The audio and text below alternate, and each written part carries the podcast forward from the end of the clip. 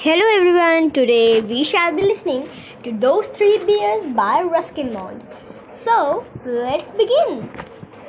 Most Himalayan villages lie in the valleys where there are small streams, some fallen, and protection from the biting winds that come through the mountain passes in winter. The houses are usually made of large stones and have sloping slate roofs so that the heavy monsoon rain can run off easily. During the sunny autumn months, the roofs are often covered with pumpkins left there to ripen in the sun. One October night, when I was sleeping at a friend's house in a village in these hills, I was awakened by a rumbling and thumping on the roof. I woke my friend and asked him what was happening. It's only a bear, he said. Is it trying to get in? No, it's after the pumpkin. A little later, when we looked out of the window, we saw black bear making off through a field, leaving a trail of half-eaten pumpkins. In winter, when snow covers the high, higher ranges, the Himalayan bears come to low altitudes in search of food. Sometimes they forage in fields because they are short-sighted and suspicious of anything that moves. They can be dangerous. But, like most wild animals, they avoid humans as much as possible. Village folk always advise me to run downhill if chased by a bear. They say bear finds it, bears find it easier to run uphill than downhill. I'm yet to be chased by a bear, and I will happily skip the experience. But I have seen a few of those mountain bears in India, and they are always fascinating to watch. Himalayan bears enjoy pumpkins, corn, plums, and apricots.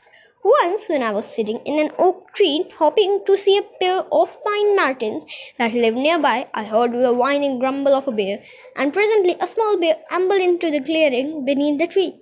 He was a little more than a cub, and I was not alarmed. I sat very still, waiting to see what he would do. He put his nose to the ground and sniffed his way along until he came to a large anthill.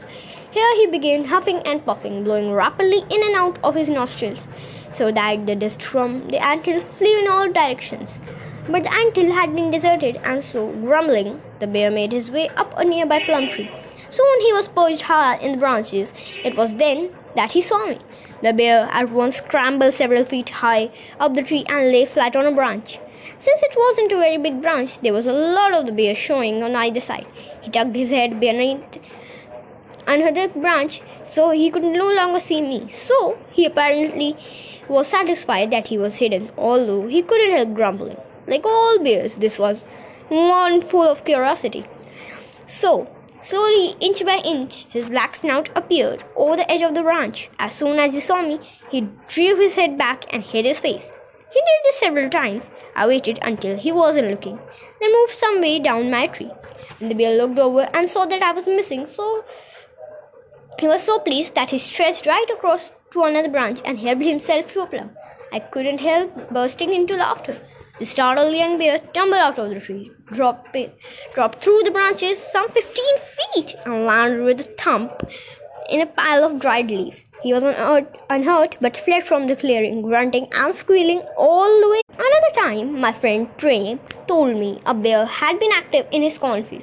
So we took up a post at night in an old cattle shed, which gave a clear view of the moonlight field. Moonlit field.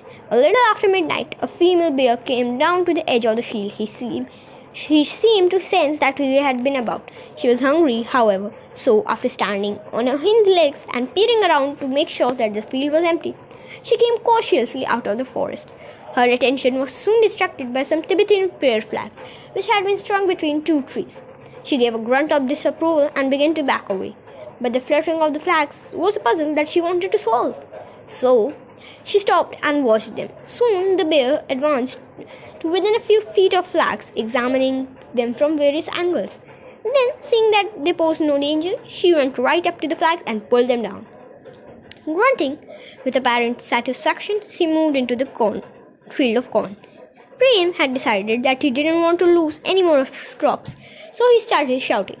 The his children woke up and soon came running from the house, banging on empty kerosene tin. Deprived of her dinner, the bear made off in a bad temper. She ran downhill at a good speed, and I was glad that I was not in a way, uphill or downhill. An angry bear is best given a very wide path. Thank you.